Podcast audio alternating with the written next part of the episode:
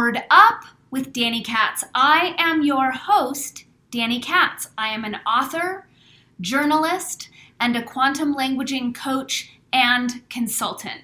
What that means is that I teach people how language programs consciousness, how language programs reality at large, and how to transform reality and evolve our consciousness with language. I've also been known to cultivate and share an opinion or two or 12 about culture and consciousness and how they are evolving, devolving, and being manipulated by the powers that were. Here at Word Up, we are devoted to fostering critical thinking while supporting you in becoming your most authentic, empowered, liberated, realized, amazing version of yourself. Our every show aims to expand your consciousness, raise your frequency, sharpen your critical thinking skills, and make you giggle and think.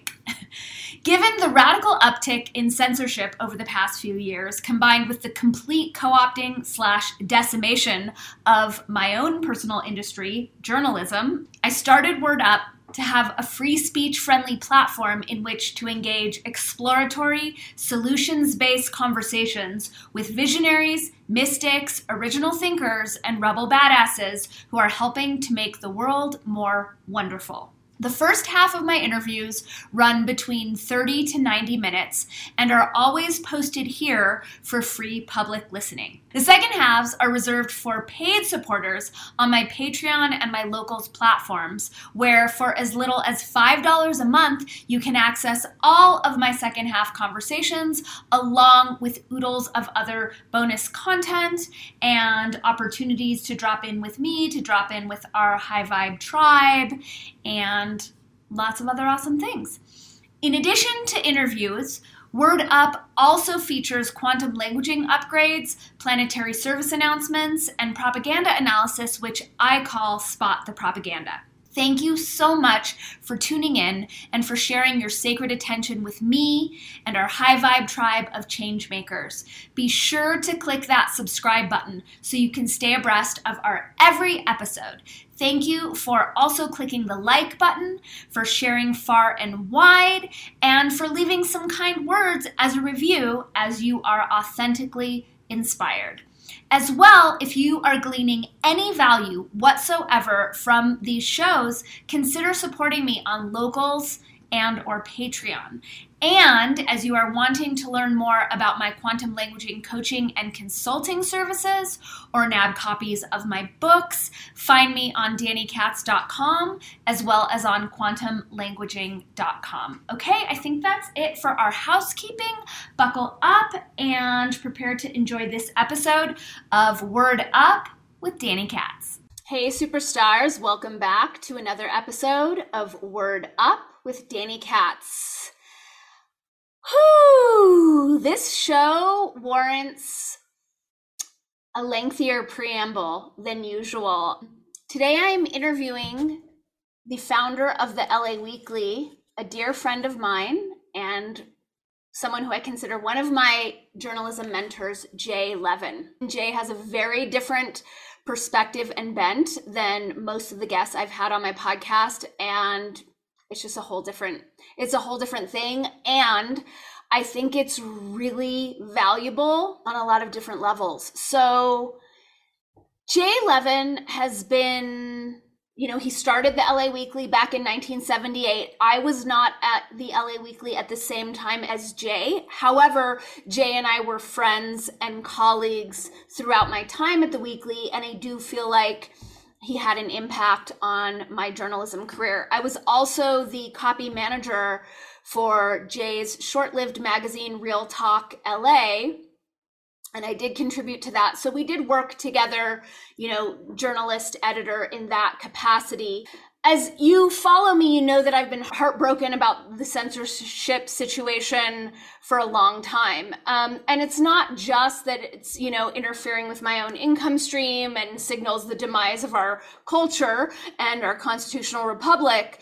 Um, the gaslighting that goes along with it, I find to be particularly crazy making in the denial that it's happening, right? It's just like another layer of this psychological torture that we're all enduring, right? Left, right, center, apathetic. We're all undergoing some serious psychological attack. This is just a particular piece of my own version of it that has been really hard on me. I reached out to Jay and my invitation was hey would you like to come on the podcast to talk about censorship as well as the social emotional learning work that you're doing because after jay left journalism he really put his heart and soul into social emotional learning.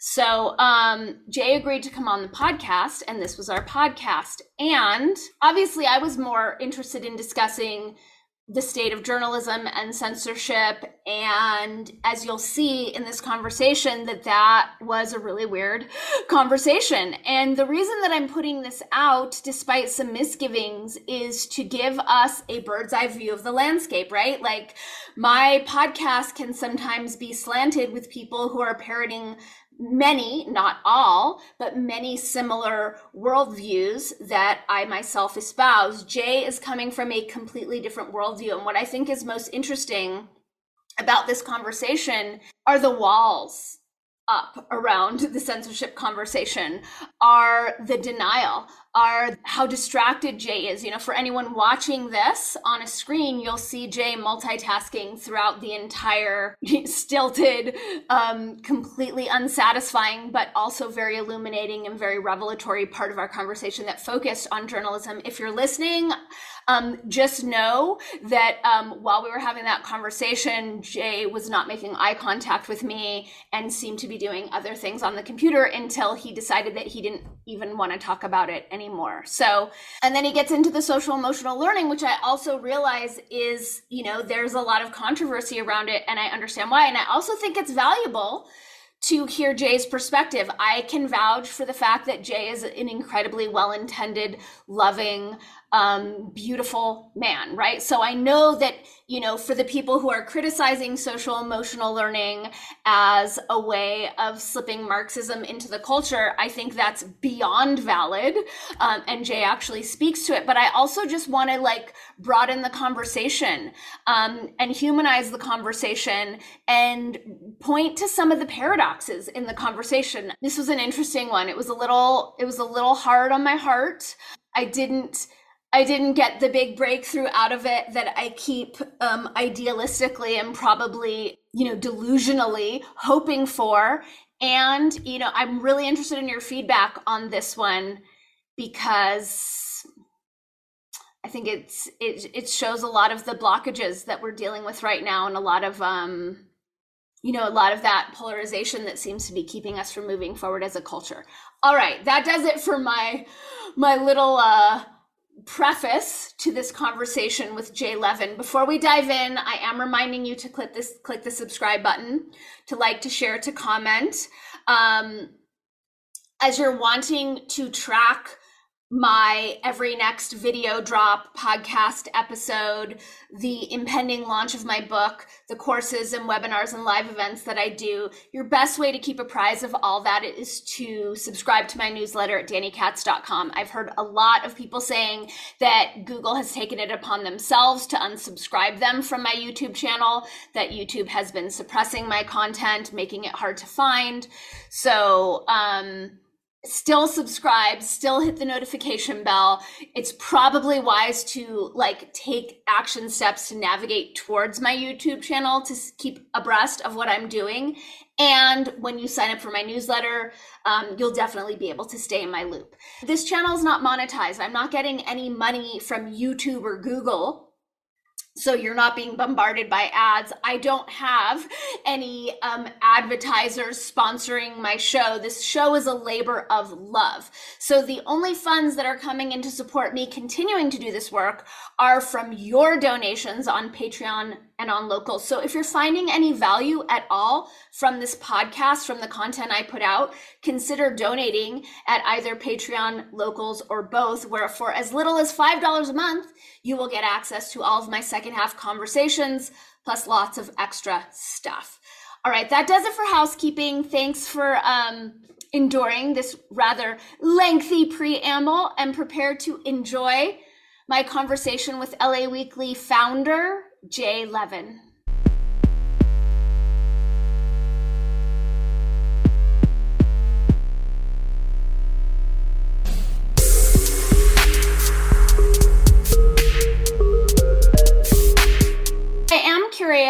As a, a friend, as you know, one of my mentors in journalism, as the founder of the LA Weekly, which I know you founded in 1978, uh-huh. how you're feeling about journalism in 2023. What is your take on that landscape? Well, I mean, journalism is all over the place because it's so spread out and thinned out now. We're both spread out and thinned out. More people consider themselves journalists more websites start up with considered of journalism. Uh, but overall, it's pretty appalling. Um, you know, uh, it's um, you know, for the investigative stuff, this that uh, everybody's relying on two or three three sources, right? Um, to, to be accurate, they're not always picking up on each other. Um, I mean, the major, you know, the Washington Post will pick up on the New York Times, et cetera. But out there in the hinterlands, uh, 91% of talk news is controlled by the right wing, uh, thanks to Reagan and the oligarchs. So um, a lot of a lot of what's happening out there and people in, across the country um, is fake news, false news, magnified by the pressures of um, people's absorption in social media and where they think they're getting the news that's responsible. Uh, the American public has become super lazy uh, if, if it's not in terms of check fact checking or finding fact checking sources. That doesn't support it. Local journalism, which is so important, um, is weakened by the you know the, the, the um, in a major ways because local also will reflect national. So um, by the loss of local community newspapers and cutbacks in daily city newspapers and their, their work. So overall, it's not a healthy situation. Yeah. Where do you get your news from? Uh, I get my news from selective sources I trust, um, uh, including business, the business press. The business press is actually does better, better journalism on a lot of important issues than you would suspect. Mm-hmm. Like Bloomberg is a good source of journalism. So there's things I learned to trust from them. Um, uh, I belong to I, I belong to a uh, society, a, a, a, male group that a male brotherhood where we get we try to find the best information in the world and share it with each other, most reliable. one, just one of the elements of it. So we get it from there. Um, the uh, in terms of um, uh, specific sources, um, yeah, I still I still punt towards the left wing sources. I mean, there's an organ, a group called Portside Snapshot that very few people have heard about it does uh, some really deep, good, good stuff. And I use a lot of the other. I, I test out a lot of the other stuff. Um, uh, the best, the best insightful journalism from a single human being. Um, probably, probably remains uh, Seth Abramson's work on uh, Twitter mm-hmm. and Substack um, and and his his own sources are usually pretty reliable. But you got to hunt and peck. You know, I, I, had a conversation with somebody from Florida, from the South yesterday, and who's immersed in in uh, right wing media, and journalism. And it was and it was it was revealing because the emotional attachment to being right around that stuff is very profound. So uh, um, I gave, had to give I gave him a couple of examples of things he believed that were totally, absolutely not so, and I gave him the sources where he could find out it's not so. And he, um, and, I, and he uh, he act, reacted with surprise, but because he he knows he's spent some time with me and trust me, he said I, I'm I'm really going to follow up on this because I don't want to be fooled by anybody. Mm-hmm. So, but there's a lot of fooling going on. So that's that's what I think about journalism now. Did you ever think that you would see, I mean, a censorship period, but b this degree of censorship in your lifetime? Uh, I've always seen censorship. I mean, I started an alternative newspaper because you know, I was a New York journalist. I got to see what the New York Times wouldn't cover. I traveled the world. So I, I became informed about American imperialism. Um, uh, one of the things we did with um, uh, the LA Weekly was uh, when I was running it and the in we covered Central America very well and American imperialism there, and um, uh, you know, in El Salvador, you know, many many village village massacres uh, by a, it's the Atlacatl Brigade, which was basically formed and led by uh, special forces, um, and we blew it up and made a major deal of it, and the grassroots organizations grabbed it uh, because our reporting was very authentic about about it. Um, but the LA Times guy who's covering it, uh, the State Department did a little bit of it, and pretty quickly he was removed from it. So I was very used to censored journalism all my life, even even from the big guys, and it's one of the reasons I got create an alternative newspaper. Mm-hmm. Major reason I created an alternative newspaper. So, in your estimation, is where we're at now not really that different from the censorship censorship situation when you were at the Weekly? There's more. There's more oligarchic control of false information than ever before. Uh, it's much. It's it's. You wouldn't have MAGA, but for the fact that um, the oligarchs around Reagan convinced them to end the fairness doctrine. And so, and they said, if you do it, I will buy up, start buying up local media, which they did. Clinton came along and ass kissing of Wall Street. Um, he uh, he expanded their, their, the in the Communications Act, and I think it was 1996, expanded the rights of uh, existing corporations to buy more of those. And so they did. And so the sweep of inf- misinformation uh, just from the right and the loss of liberal voices and communities to counter it uh, um, trans- transformed the country into what has led to the base of the MAGA movement. Yeah. So, do you feel like the censorship and the fake news that the, the fake news is only coming out of the right wing and that the censorship is only favoring the right wing?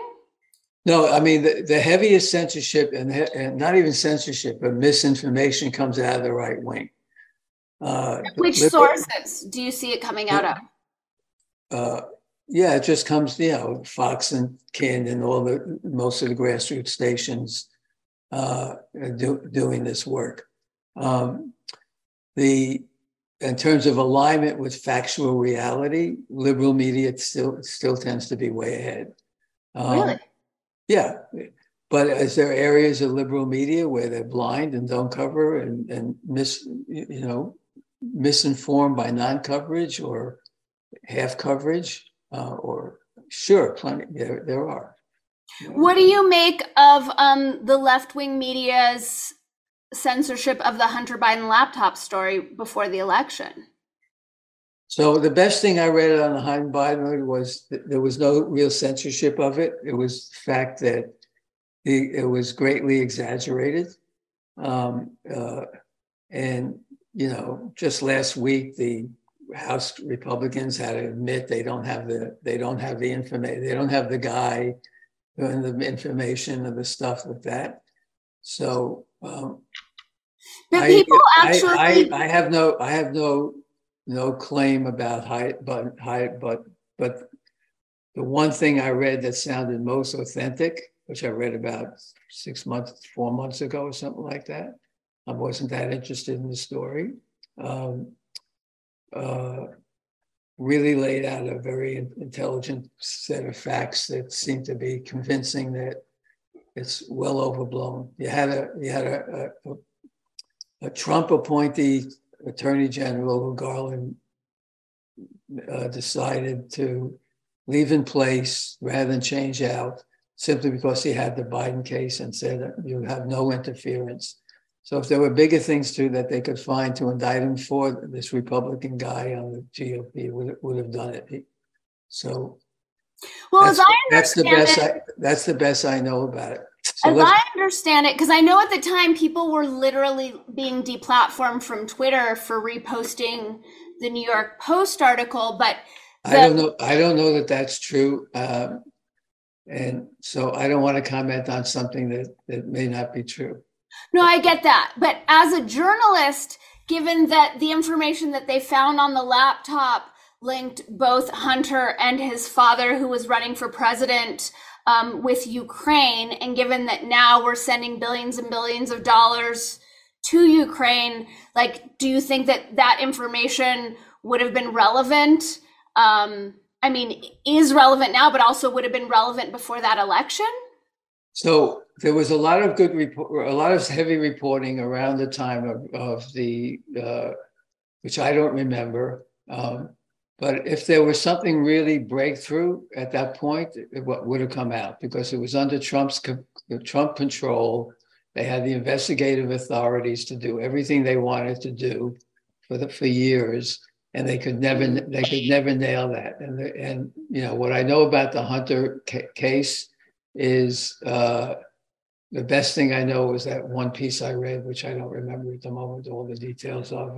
I'm not concerned about. Uh, Hunter Biden is not a threat to the United States of America, and uh, and um, my focus on now is uh, I sort of gave up on the adult generation to save itself. And I'm working on getting the kids to save us from all the bullshit that we have to deal with in the world. Yeah. I get it. I totally get it. Um, it feels like, I mean, what is your take on? Did you ever get to see Plandemic 2, the movie that Mikki and I made together?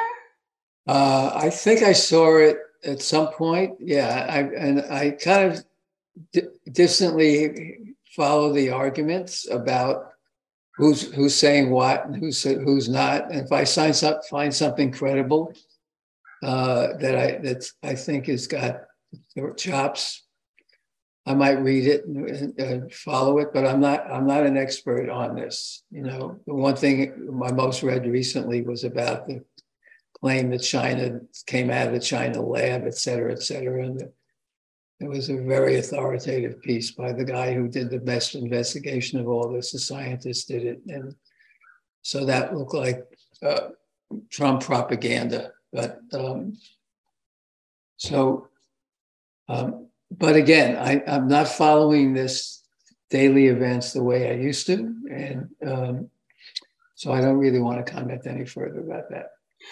I totally get it. I'm curious though regarding the censorship issue as a journalist. Like mm-hmm. that is probably the most censored documentary. Like even when I've tried to share links in emails, it's been changed. Like, you know, we've both had posts taken down or been deplatformed. Like, do you feel like that is insane or like what do you i mean just well, I, I, don't know the circumstances behind it i mean you know i, I don't know I don't. I'm not familiar that familiar with it. I probably watched it once and uh, a couple of years whenever you put it out, and I am not the right person to comment on that or whatever.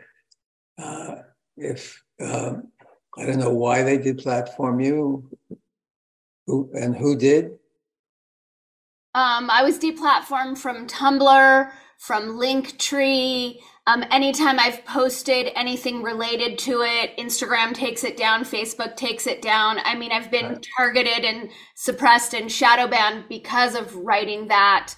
Um, and you know, not to mention all the other things, but just in terms of censorship as as a journalist and as a publisher, like, did you ever think that we would come here? Like, how does this line up with a constitutional republic when we no longer have freedom of the press? Well, there's first of all the press. The, there is no.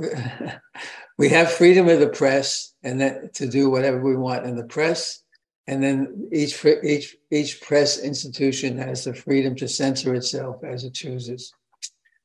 That's part of the freedom. So if they say we don't want to run this and share this with our audience for this or that or why reason, that's that's been universal since the day they started the United States of America. and what people, about people losing um, like PayPal privileges or credit card processing privileges as a result of articles that they've written or media that they've put well, that out? Would be, that, that would be criminal. That's Why happening. Should anybody lose those privileges? Why should anybody lose those privileges? I don't know about this. You're telling me new information. Yeah, that's Miriam. That's happening to quite a bit, and I know other. I know Matt Taibbi's had issues. You know Miriam Hanine. She. she yeah, know, sure, I know Miriam. Sure. Yeah, um, I know Matt Taibbi's been had bank issues since working on the Twitter files. Bank issues. Well, losing access to credit card platforms, PayPal. Really? Oh yeah, this is well, rampant. Well, that would be a major story. Right. Uh, so if it's a major story uh, and it's and it's pro- provable, right? Uh, what uh, what's been the uh, has Matt reached out to and said to like the New York Times and said, okay, you can add some credibility to this. Here's what's going on. Why don't you take a look at it and get a story out of it? I don't know him personally, but of the other, you know, smaller journalists that I know who are all incurring this, like none of all of the big papers like the New York Times, the Washington Post, the ones that you've mentioned, are so captured by the well, you may, well, have you collectively put all the data together and gone to them and said to the editor, "Would you look into this?" I have not, but I know that locally Who here. Who has? Who has?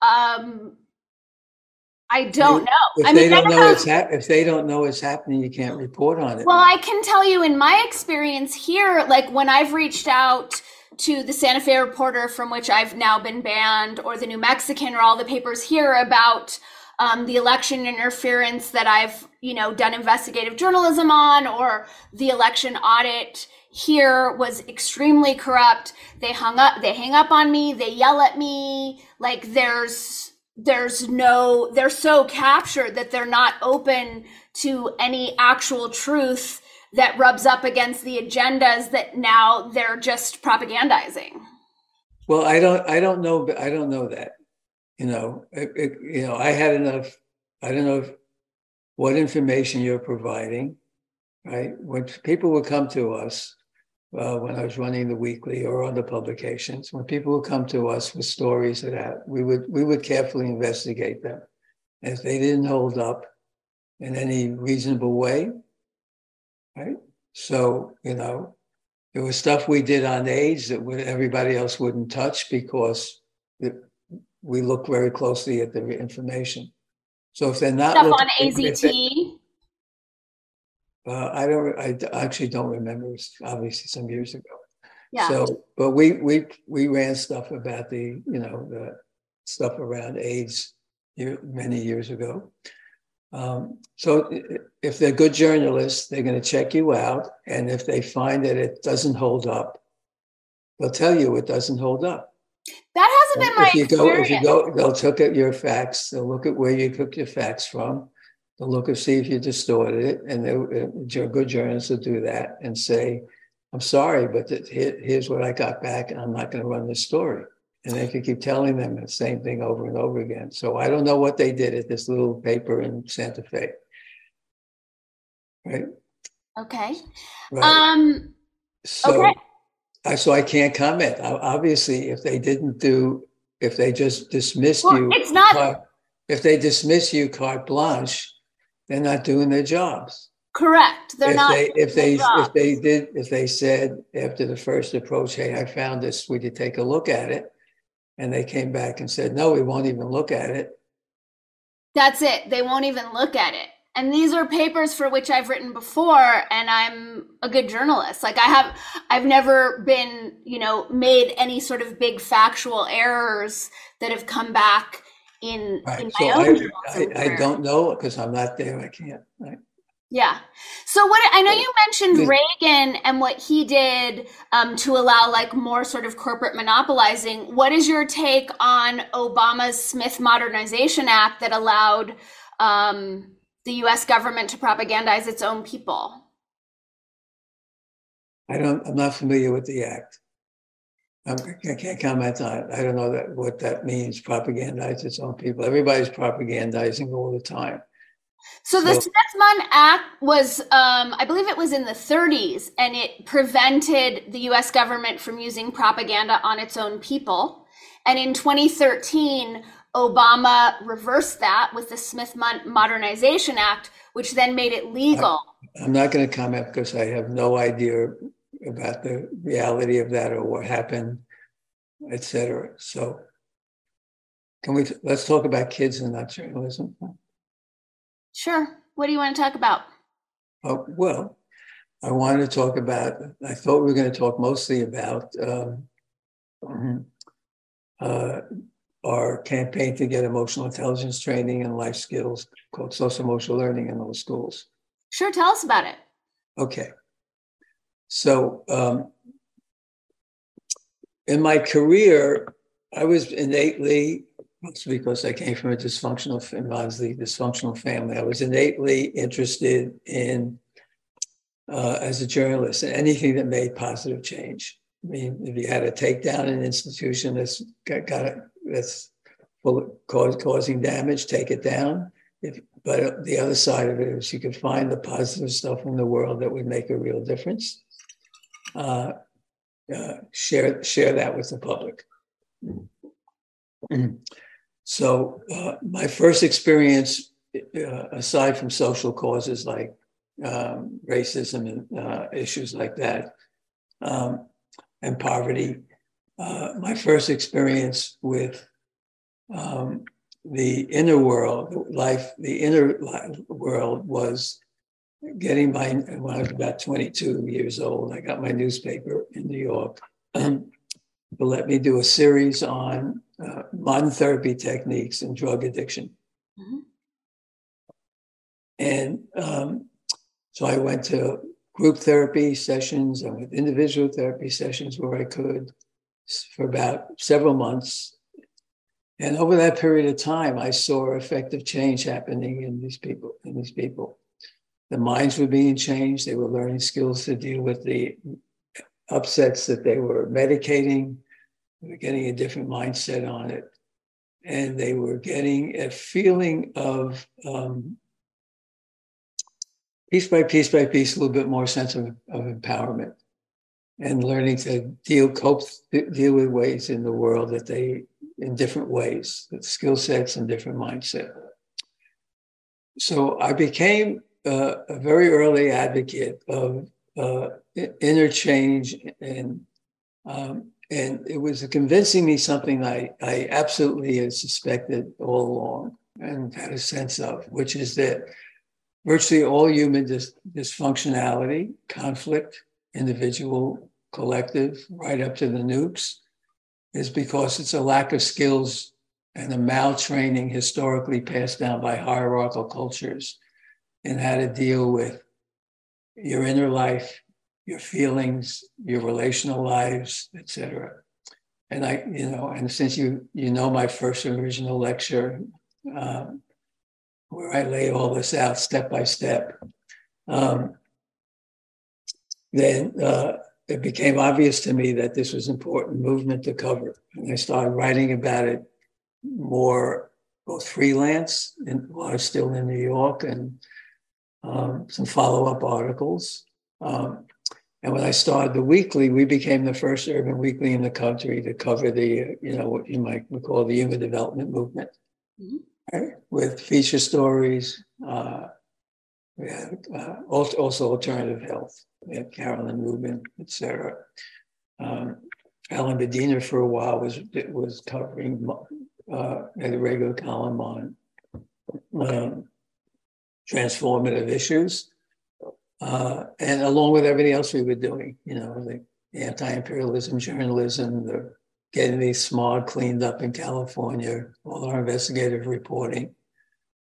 Um, so it remained a feature in the weekly. Michael Ventura and I were uh, mostly we took turns interviewing major figures in the world. Um, one of the most fun ones I had was Terence McKenna, said I put him, we put him on the map, on the road map to. to did you get to interview him yourself, or did Michael do that? Yeah, I did. I did Terence. Yeah. How was that? It was fantastic. We had a great time. We became real buddies, and we enjoyed each other. Nice. You know, we visited from time to time if I was up in his area. You know, kept up. Yeah, it was good. Cool. And he opened some other doors, uh, so it was cool. Um, so,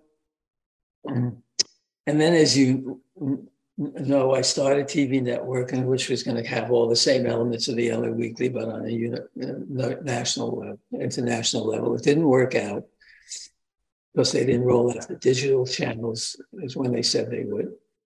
And um, so I spent four years, went through a burnout, um, decided to do some, take a deeper look at myself and uh, take a break. And so I went to the uh, spiritual psychology master's program at University of Santa Monica, where I was learning, practicing, practicing uh, master's techniques. Um, masters I knew about, we were practicing techniques, and I found out that I had real chops as a life coach. So, I concur. You concur. So students would come home and work with me want to come home and work with me because I was so good in the classroom. So I did that, and by within a year, I had like 24 clients so a month. Wow! And I did that for another year or so, and uh, and then banked it down to part time because I wanted to get back into media. And uh, there were a variety of projects I then endeavored with. Um, um, and also I started start, start, started founding additional nonprofits that I thought would make a difference. Right, um, one on one on focusing on poverty and hunger in Los Angeles and was one. Another one was money out of politics. One because that, that's the key to uh, the lack of democracy in this country: money in politics. Um, but uh, when I banked it down, I started creating workshops to share what I knew. I think you, uh, you may come to a workshop before I worked with you directly. I don't remember, but a lot of people did. I did. And all those workshops are still online and for free and on on um, uh, YouTube. Um, I can send you the link if you want to share it. Yes, please. Later. Um, and flash forward a few years, and, and I've done, been doing some other media companies, and, and uh, along the way, um,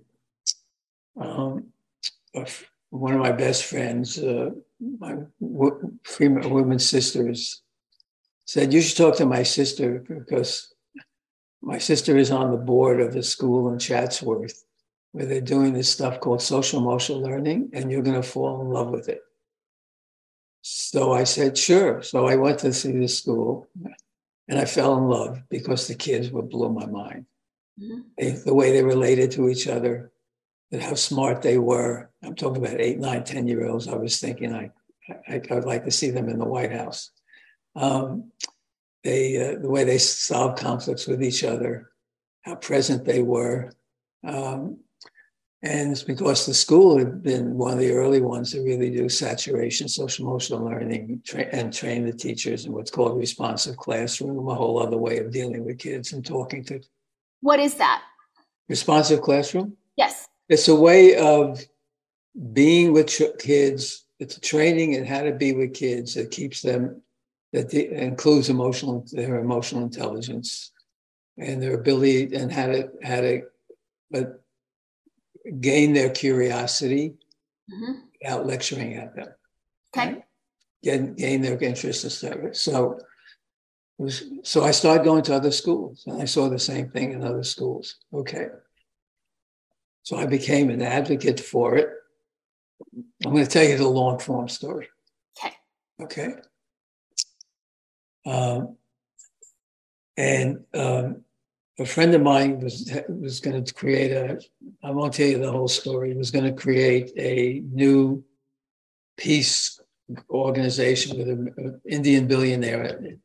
He's somebody I had done some executive coaching with. Um, he asked me for guidance about what they should do to get more peace in the world. I said, "What are your ideas?" And he said, um, "Well, you know, Gandhi lectures, more money to these people, this or that peace group, etc." And I said, and they were going to have twenty million dollars the first year. And I said, and he said, um, I said, well, it's all bullshit. Uh, it's not going to go. It's, it's being done over and over and over again. How much peace do you see in the world? So I said, peace is a skill set. You can't imagine peace. John Lennon's wrong. You can't imagine peace. It's a skill set. It's a way of learning to know how to be with your own reactive emotions, to attack, to judge against another person, Mhm. um, uh, to get out of your divine self and knowingness and into your ego self. So you got you don't want to be one up or one down.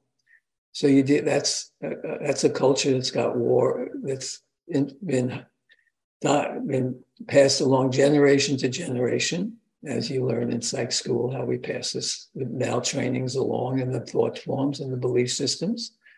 Um, and so when that's the case, um, you really, really retrain the process, the kids, how kids learn. You get the earlier kids, you got to get them early as best as possible. And on the uh, adult side, you got to do what you can on the outside side, side to get, you know, it's not just therapy, it's retraining. So you might want to, so I said, this is organization, this is social, there's this education movement called social emotional learning and it's got these great skills. And um, and if you want to create a generation, it's going to take down the nukes and recreate. It. You got to train them to do it. You got to train them to deal with conflict and with each other in a completely different mindset. Um, and it's not the me against you mindset. What is the mindset? The mindset is, you, uh, I'll show you a picture of the mindset. I'm going to change my background for a minute. We use this on the website and then other stuff. And I'm going to roll out of the way so you can see this.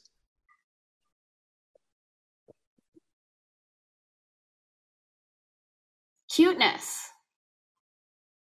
It's what it's what do we do to, to what's what's our natural divine loving self going to want to do except be loving and think about what we can play together and co-create together that's going to be keep the world healthy okay? Mhm. so just an emblem of it. I'm going to go back to the other And would you take that same approach with any of the people who you've referenced as MAGA? if i meet them of course i like the guy i spoke to yesterday Mhm. the last couple of days. Sure, of course. Mhm. They're divine human beings and they're just, you know, I've been misguided enough in my life. We're all misguided and infiltrated by the culture. And, you know, so if you're a truth seeker, you you recognize the divine essence of another human being and you don't attack them. You just say, yeah, this is, know, they share information, check this out. Last thing I left them with was um, whenever you, whenever you hear something, just go Google uh, what's the real what's the facts about this and that, and you'll get a lot. Does it concern you that Google's totally co-opted and that it's it can be Google or be anybody else. I, I I don't know about totally co-opted. Well, in my, I mean, in my experience as a journalist, not to take us off, but like all the truth has been taken off of those searches. Um, that's nonsense. It's not all the truth has been taken off. There's billions and billions and billions, trillions of stuff out there.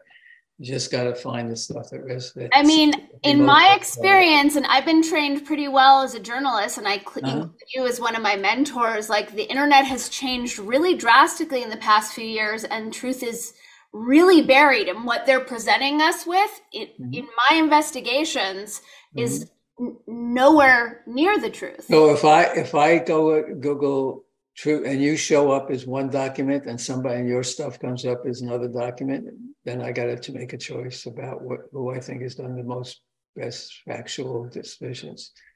So i'm talking about intelligent use of it. So do you, you say you your your stuff doesn't show up if you've already no the weekly's taken down my articles reality sandwich has taken down my articles links do and you post your do you post your own articles on your own website well, now I do, but uh, okay. links that used to exist have been taken down, uh, sites or videos. It's very hard to get to through a lot of these established uh-huh. browsers. Like it's it's very tricky these days. Well, um, okay. I'm, I'm, I'm not keeping up with modern day Google censorship. I, I know when I want to find something out on the web. Do you know that Google is owned by Alphabet? Yeah, I know Google's owned by Alphabet, but there's a lot of independent stuff out there, like the, one, the ones I suggested to you. There's lots of there's lots of intelligent report uh, stuff happening if, if, you keep looking for it. So I want to come back to my story. Yes. May. Okay. So um, the uh, so I said to him, uh, "You ought to become an advocate, a global advocate for social emotional learning in all in all schools globally, and really do a job. And if you want to do something else, you become the equivalence of doing getting businesses behind it for their for their employees, right? So we can get some adults, you know, starting with." Uh, nonviolent communication training. Mm-hmm. So um, next, he says, "Well, I'll talk to the billionaire and his team about it, the CEO." And next morning, I got a call, uh, and he said, "You, uh, we want you to run the, the, the foundation."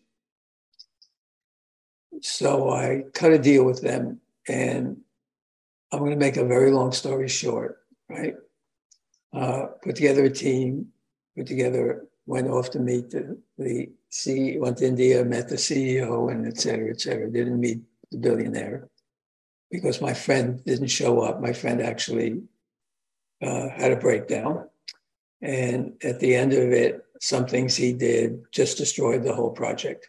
Mm-hmm. Um, so, uh, so that opportunity to do that in the world went away. So I went back to running media companies and doing what I do. Right. Can I ask a question? Where yeah. did social emotional learning and curriculum come from and when did it hit the culture? It came out of it came out it came started happening coming out of the 1950s in the post-Freudian movement. Okay. So it became uh, it was a group of it was a group of people both in education and therapy who said what are the most positive, transformative experiences that we can talk about that we know exist that, that really help people come into a healthier state of mind and healthier relationships, right? Yep. And what if we could take those and gamify them and bring them down piece by piece to different age levels and find a way to, to use to, to have these soft skills learned in the schools, right? Like just how to not act out on and hit another kid, right? Yeah. Basic, you know, some basic, all the basic stuff. And what if we could get their minds more open and and to, to learning? And how would we have to change education and how we teach and what we teach to get the kids and how can we stop and how can we get the kids to feel better safer in the schools around themselves what kind of community processes could we use and how could we teach them you know basics of conflict resolution skills so they weren't punching each other out or creating cliques et cetera et cetera mm-hmm. so they looked at the best information out there and um, and they started developing these programs mm-hmm. right and then they got some fun, found, found, found, foundation funding to test these programs in a variety of schools. And this was back in the 50s? Back in the 50s, the more of the they started developing the thinking about it back in the 50s, mm-hmm. right? The sick, then it went on slowly over years. Mm-hmm. Uh, they didn't put together an organization, an, an organization to really promote it in a big time. They did a lot of research, et cetera, until late 90s. Mm-hmm. Right? They started what was the name of the organization? The Collaborative for Academic and Social Emotional Learning. Okay. And the reason that academic and social emotional learning is there is they decided to call it social emotional learning, which is not a good public sales idea. Um, oh, it's 115 already, Don. Okay. Um, and the um, and they um, and then they got this research test. They got some schools to allow for researching, a bunch of schools to allow for research testing. Mm-hmm. And they started coming out with really some early stage, but very positive results in terms of behave, student behavior, right? Student satisfaction, right? Higher student grades, higher graduation rates, lower discipline incidents, all that stuff, all the good stuff. Mm-hmm. And they and and then over the years, so then then they said, okay, now we got to get get it out there more to the education community. And so uh, they began vetting, getting certain certain of the programs. They began inviting others to who had developed programs to get research money to test their programs. And they would only rec- start recommending programs that had research testing, right? And who was funding these, the research? A variety of um, foundations. Uh, it was mostly or out of pocket organizations. Um, there was not a lot of drive to make profit out of this. It was more like, what can we do to transform education so it works for more kids uh, and deals with, you know, stuff shit we see in the schools, gangs, drugs, uh, racism, right? What do we need to elevate the consciousness of kids, though they would not dare, dare near go the, near the word consciousness, right? Mm-hmm. Yes. Um, so, uh, so then they launched, you know, they launched it and it started growing across the country, right? And infiltrating schools like finally years later Chatsworth, where I I got to see the effects of this. You know, these are remarkable kids. Um, so um, Next thing that happened was as they grew the movement, right? Um, the uh, at some point later in the movement, probably about 12 years ago, right? There, some of the some grassroots, there were now more program providers coming into it, more people with this kind of training coming in, to, hoping to get money to get their programs tested. Schools started ta- even taking on elements of the of the training, you know, early morning, early morning elements of training, um, bullying training, et cetera, et cetera, non-bullying training, et cetera. Um, uh, as they learned about, you know, taking in these soft skills uh, learning ultimately it's a, it's a it's a curriculum that covers like going from two and two is four to advanced physics, advanced uh, geometry, or you know. Uh, so, um, so these other organizations started cropping up around the country. Um, and mostly was with educators coming together who had learned about learned these skills and want to see it in their schools. So they um, there was a fellow in Boston named Mitch Lyons who um, an attorney who wanted his grandchildren learned about this wanted his grandchildren to be able to have this experience and he saw looked at the movement and said um, there's no like i did there's no business association among these program providers there's no public awareness there's no legislative awareness school districts most school districts in the country never heard about these programs what can we do to start doing, making a difference in Massachusetts? So we formed the Massachusetts Social Emotional Learning Alliance, mm-hmm. uh, which brought together program providers and educators. And they started growing that movement and they started having a real effect on in Massachusetts. So out of that, states around them that they uh, started forming it. Mm-hmm. Okay. Mm-hmm. Back to my story. Mm. This is um, so seven years ago, six and a half years ago, I was bored running another media company. It's one in the environmental area.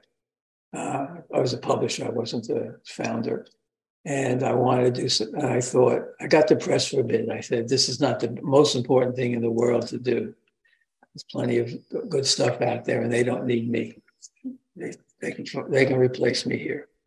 Um, and I thought, what would I like to do? Um, and I thought, the single most effective social movement, potentially effective social movement in the world to transform a generation from this from the uh, weirdness pathologies of our current generations, uh, including all the stuff you you, you find fault about, um, is comes from um, uh, this maltraining, historical maltraining. And the best thing I've ever come across to change that maltraining and, and, and really evolve the mindsets and the human experiences is social emotional learning. That was my conviction. And so I thought, I, I said, I wanted, I'm going to do what we couldn't do with the $20 million a year as a start. so I got some friends together took them to some schools, got them to write some small small checks, and we started uh, equip our kids. Mm-hmm. And our mission was, and it remains, um, what w- what was missing at that point was majorly uh, parent buy-in and support, parent awareness and buy-in and support. So we focused on that originally. Um, and from there, we went, uh, which is all our test ads, social emotional learning didn't work. Of course, I knew it wouldn't. Uh, but emotional intelligence linked to a list of life skills worked like it was clickbait. So Wait, when you said you knew it wouldn't, you mean you knew it wouldn't um, like work for the kids? Media person, I would never write a headline about social emotional learning. Got it. Okay. Right. It's, it's brain deadening term you got to relate to people. It's, right. right. Doesn't really roll off the tongue in like a sexy right. thingy so, way. So we started having success and building this up. So I started sharing the success with the grassroots organizations out there. So they would start changing how they present it. We started making videos and media for of ourselves independently. And then we we white label it for them, put their logos on it those organizations. But I also realized at that time that there needed to be more organizations. There were, too, there were in too few states. They were growing, but they needed to be more such grassroots organizations. Because CASEL was still focused on the education community. The grassroots organization needed to focus on to make a movement. You need public, you need public awareness, and you need grassroots support. No movement. Okay. That's how you get movements going so uh, I had I had Mitch and his executive director um, uh, mentor me and uh, and and I started the California Social Emotional Learning Line. Got a b- bunch of people in the room. Um, pit, uh, uh, got that got them on the conference call line just before Zoom, and um, uh, of the 30 organizations in the room, 25 said, let's do it. So we started the California Social Emotional Learning which four years ago I turned, I got a great executive director. We now have 3,500 educators in the state and members and really make a difference in the state. And now there's, and then we started working on developing pods and feeding the, through the, the, the few years ago, we collectively found, took the Massachusetts people and founded a national office allows the state alliances to collaborate and share best practices and help each other. So that's another piece, major piece of the movement. It's now big in the movement, and we we still provide the services to them. Uh, separate from that, uh, we help develop pods. We just help so that the, the national office can now provide already in place websites. So we got three three states, southern states. Just a week before last, we had the first uh, meeting of the leadership for the Florida Social Emotional Learning Alliance now being formed. Nice. You know, I was at the meeting and uh, by Zoom, and um, we brought some of the people there in our work. Are you guys getting funding? Like, let's just stick with the California branch. Are you guys getting any funding from California itself or from the California? We don't. We uh, Amy doesn't get any funding from. It's got to be. It's all got to be private donors. So and do any of the private donors requires like specific ESG markers for the curriculum, or is that not effective? No, no, no, no nothing like that. Cool. No, no, no. Curriculum is all left to the schools to decide which works best for them in the soup, and to get and because they want to have good results, because you know they've got to perform and show their domains. They, you know, they try they they take advice from other principals they know or other soups they know. This has worked for me. They look at the they'll test things out that nobody's heard of and find they get great results, even if it's not been tested, but they're getting great results if there's no research proof. Nice. Um, so they'll share it. It's it's a whole mixed bag. There's thousands of programming because it's different age groups get different programs and different programs for different things. So, um, but overall, the movement's growing, um, and um, and I've met some of the most wonderful, intelligent, conscious people in my life through it. They're really committed, heart-based, committed people who want to want to want to transform the world by transforming the generational expectations. Um, and uh, there's a huge amount of evidence about its effectiveness when you do it comprehensively and you do it right. You don't just slap on a this or that program because they want you to. Mm-hmm. It's a growth movement. The teach schools have to learn how to do it. it you know, um, but in our work now, we keep we, we kind of walk points for the movement. We can test different areas. There's no student movement behind it. So this year we started to organize a student movement behind it. Mm-hmm. So it gets the students themselves demanding it. We got a, a really smart student advisory board guiding us on that. Um, we just put together a campaign we're about to launch to um, uh, get law enforcement behind it because it's the best thing forever for law enforcement. Gang, meaning, meaning to bring social emotional learning into law enforcement, or no, to get to get so, social to get to get law enforcement agencies to publicly counter the right wing attack on it uh, by saying. What is the basis for the right wing attack on social emotional learning? Uh, there's two. There's two bases of it. Uh, one is um, the, the it's like a conflict conflated with uh, school moving into doing some equity work around after Black Lives Matter. Is so, there any truth to that? Well, there's truth. What the what the truth is that the equity work is not social emotional learning. Number one. Okay, so you guys don't have anything to do with equity work. Uh, No, the equity work that happens through social emotional learning is to depro- deprejudice you against another human being, whatever that is, whatever your prejudice. Does that assume that everyone is prejudiced? That assumes that if the pre- that whatever attitudes you bring in about other human beings, or from whatever, or, or prejudgments or scare tactics, and don't go with it. This kid is not right, you know, et cetera, et cetera. Um, this is about learning to trust and be co creative and co loving with another human being.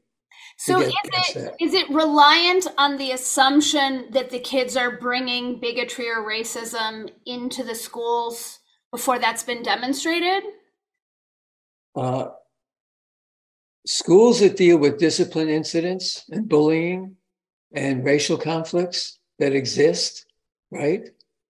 And they want to heal that and have the students be in there to learn and, and be present find social emotional learning skills where kids learn to like deal with this this stuff extraordinarily helpful I, I would so they don't have to say they don't have to well, hang on one second. Can you zoom? Can you pause? Sure. Okay. Mm-hmm. Right. But is it um, for schools that, because I'm just thinking, like, I grew up in Los Angeles, I'm a Cali kid. We didn't have any racial issues in any of my schools. So if a social emotional program was brought in, would they be addressing like bigotry and prejudices that hadn't yet been demonstrated, or are they only being targeted towards schools where they're already having whatever whatever whatever pre prejudices lead to antagonism about towards another human being, right? They'll, social emotional learning addresses, right? The biggest, one of the biggest things is, uh, that had to be healed, that social emotional learning started to heal, is attacks on gay kids, and that's still rampant across the country. So, is there like LGBTQ related teachings and curriculums that these programs are bringing into schools? Uh, until the gay, until kids started to, forming gay, gay LGBTQ, the movement got, became involved. Prior to the movement becoming involved, it was simply this. If you, it was simply such and so is going to want to beat up on any kid in the here that's gay. We we got to change that. So the schools have had social emotional learning, and there weren't a, a, lot of them. I mean, it's been a growing. It's only in the last two years it's really exploded. Three years only really exploded. Found relief from that with social emotional learning. So, are the social emotional learning programs directly addressing sexual preference, and if so, at what age are they starting? They they they address. They started preschool, and they address acceptance acceptance of all kids, no matter what the diversity. Including MAGA? Including kids coming from MAGA? Of course. Are they so is that part of the the teaching that like accept gay kids? Accept- well, if a kid comes in from MAGA and he says, I hate I'm, I'm I hate gay kids, right? Because that may be part of the MAGA mentality. Right. And he's going to go through social emotional learning programs, right? He's going to let go of that, that training. And what about for the kids who come in and say, I hate MAGA? Are or hate Jews. being addressed? Yeah, exactly. anything, anything that deals with uh, uh, uh, negativity towards other human beings is addressed. Is there any sort of attunement to the fact that kids' brains are so malleable and maybe kids that hadn't considered these this type of bigotry might be being implanted with a lot of separation conscious consciousness with these teachings being brought into the school when kids are you yeah, know in this preschool uh, which we're talking about you're asking about highly intelligent uh, leadership in schools where where you have it who is sensitive to what works and what doesn't work mm-hmm. right? they're not worried about they're not concerned about um, uh, maltraining the kids. They're, concerned about what works to get the kids into a state of mind where, where their grades go up, where they, where they relate to each other beautifully, where they go out and do projects in the community that they love doing, where they become, you know, happy, fulfilled uh, citizens who respect each other and know how to deal with each other's conflicts. Right? And so, when you mentioned the um, right criticism of social emotional lear- learning, is it are there any other aspects, or is it just this stuff? The two things I, the two things I spoke on is, is once the Black Lives Matter happened and some schools mm-hmm. started doing such trainings, some schools, very few, mm-hmm. did, did stuff, did some training that they claimed uh, could be uh, uh, of making white kids feel bad about themselves. And that's so social, that's not what social emotional learning does. Number one. Number two, the other thing is once once they they found that parents were the transgender movement started, right? That led to the oh, transgender movement comes out of the queer movement. So now now there's an attack on the gay movement that you can read about every day in the press now, uh, from the right wing press. All you know, mostly read about that in the left wing press. No, you can read about it in the right wing press. Uh, the right wing press is all over these gay gay kids want to just you know pride pride days there was a whole group like in glendale uh, they you know um, packing uh, uh, uh demonstrations demonstrations starting around the country about schools that don't uh, um, uh, toe the line in their thinking about gay kids. So, what is that? What were the demonstrations about? Kids were demonstrating against. I, I, I Pride Week. I, I, I don't. I actually don't remember because of Pride Week or something like that. School supporting Pride Week is. So, do these social emotional learning programs um, teach young kids about transgenderism?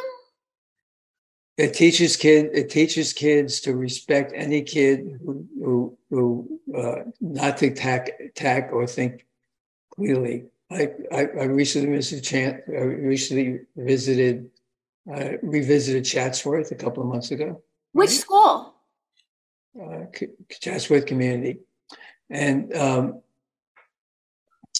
uh, there was one kid uh, who had it was middling between that, right?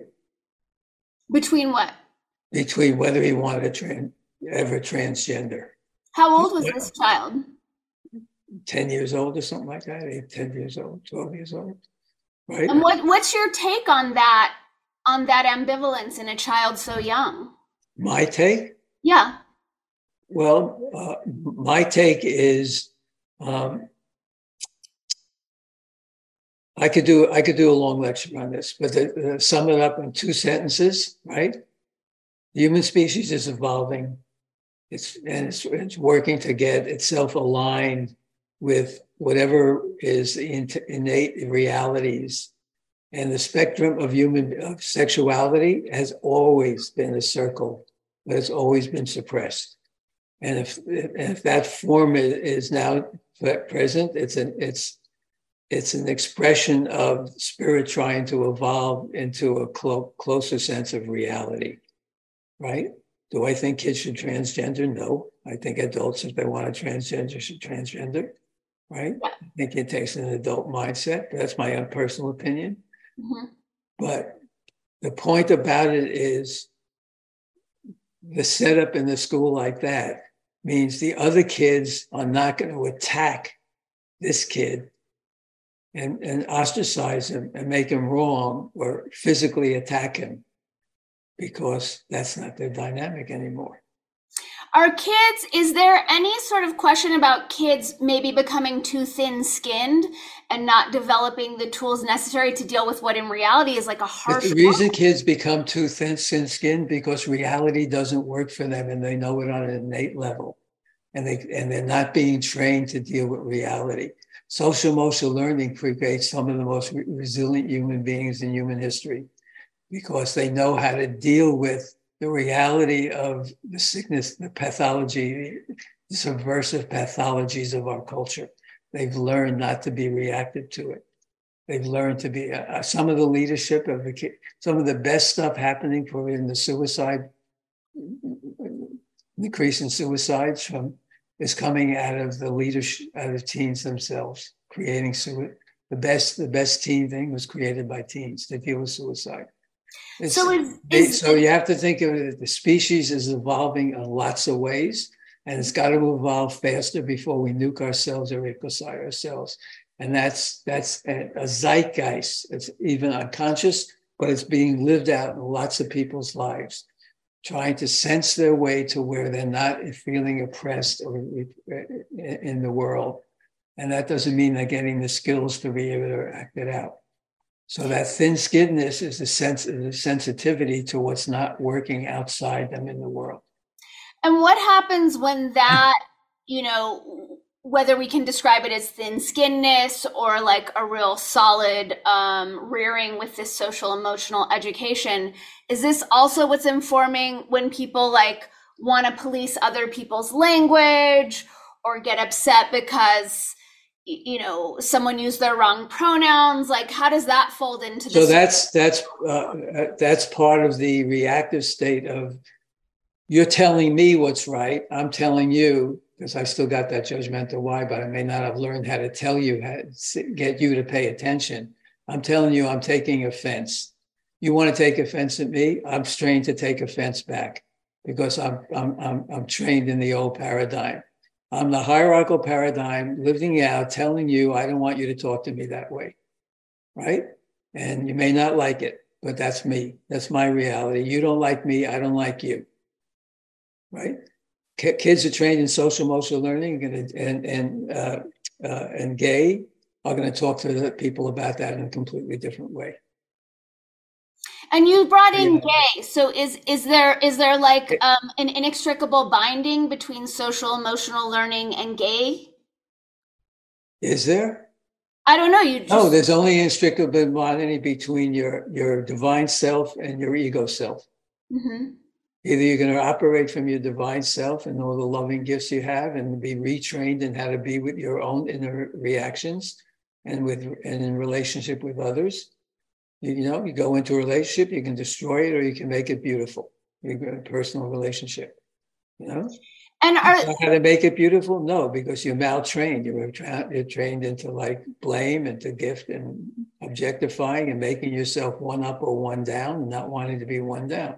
That's your training. If you, and, what about when it comes to control like attempting to control external reality or attempting to control other people other people's beliefs other people's speech patterns? Like where is it's not about control. it's about it's about understanding others and be able to find common ground.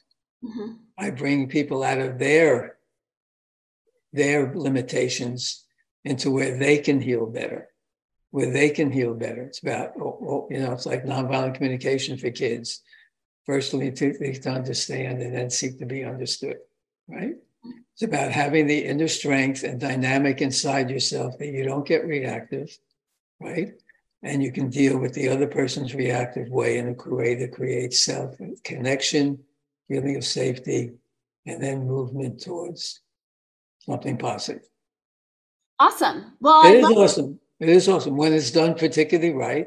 Mm-hmm. And I've been around a lot of kids and I've seen the leadership, like the leadership of the kids who created the uh, um, the suicide place, and they are evolved, highly remarkably evolved human beings. What's the suicide? With a whole different set of languaging and a whole different way of relating to the world. Yeah.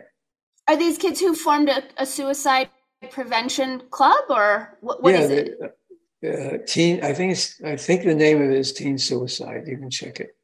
Okay. It's not a club. It's it's an you know who are you going to call if you're a teen and thinking about suicide? Where are you going to get? It's peer to peer. Awesome.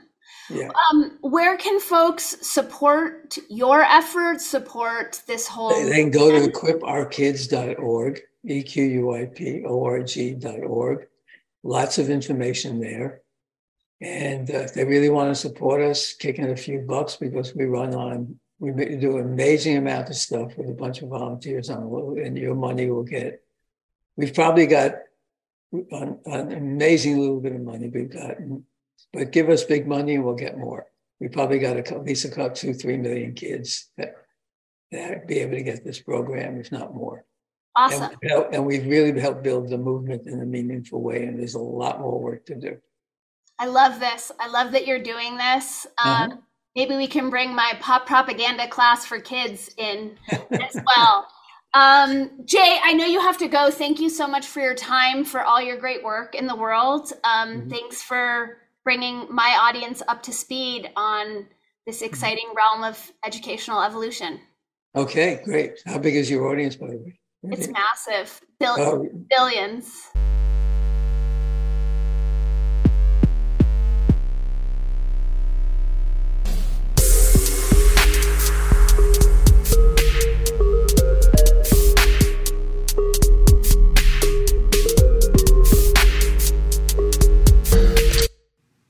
Thanks so much for tuning in to this latest episode of Word Up with Dani Katz. I am reminding slash thanking you to and for clicking that subscribe button, for liking, for sharing, for commenting, and for leaving some kind words as a review as you are authentically inspired as you are receiving any value from my podcast, as you dig it, as you listen regularly, consider supporting me on Patreon and or locals where for as little as $5 a month you get access to all of my second half podcast interviews as well as oodles of bonus content. Your support really goes a long way in supporting me as a journalist and an independent content creator navigate her way through a really crunchy time in terms of free speech.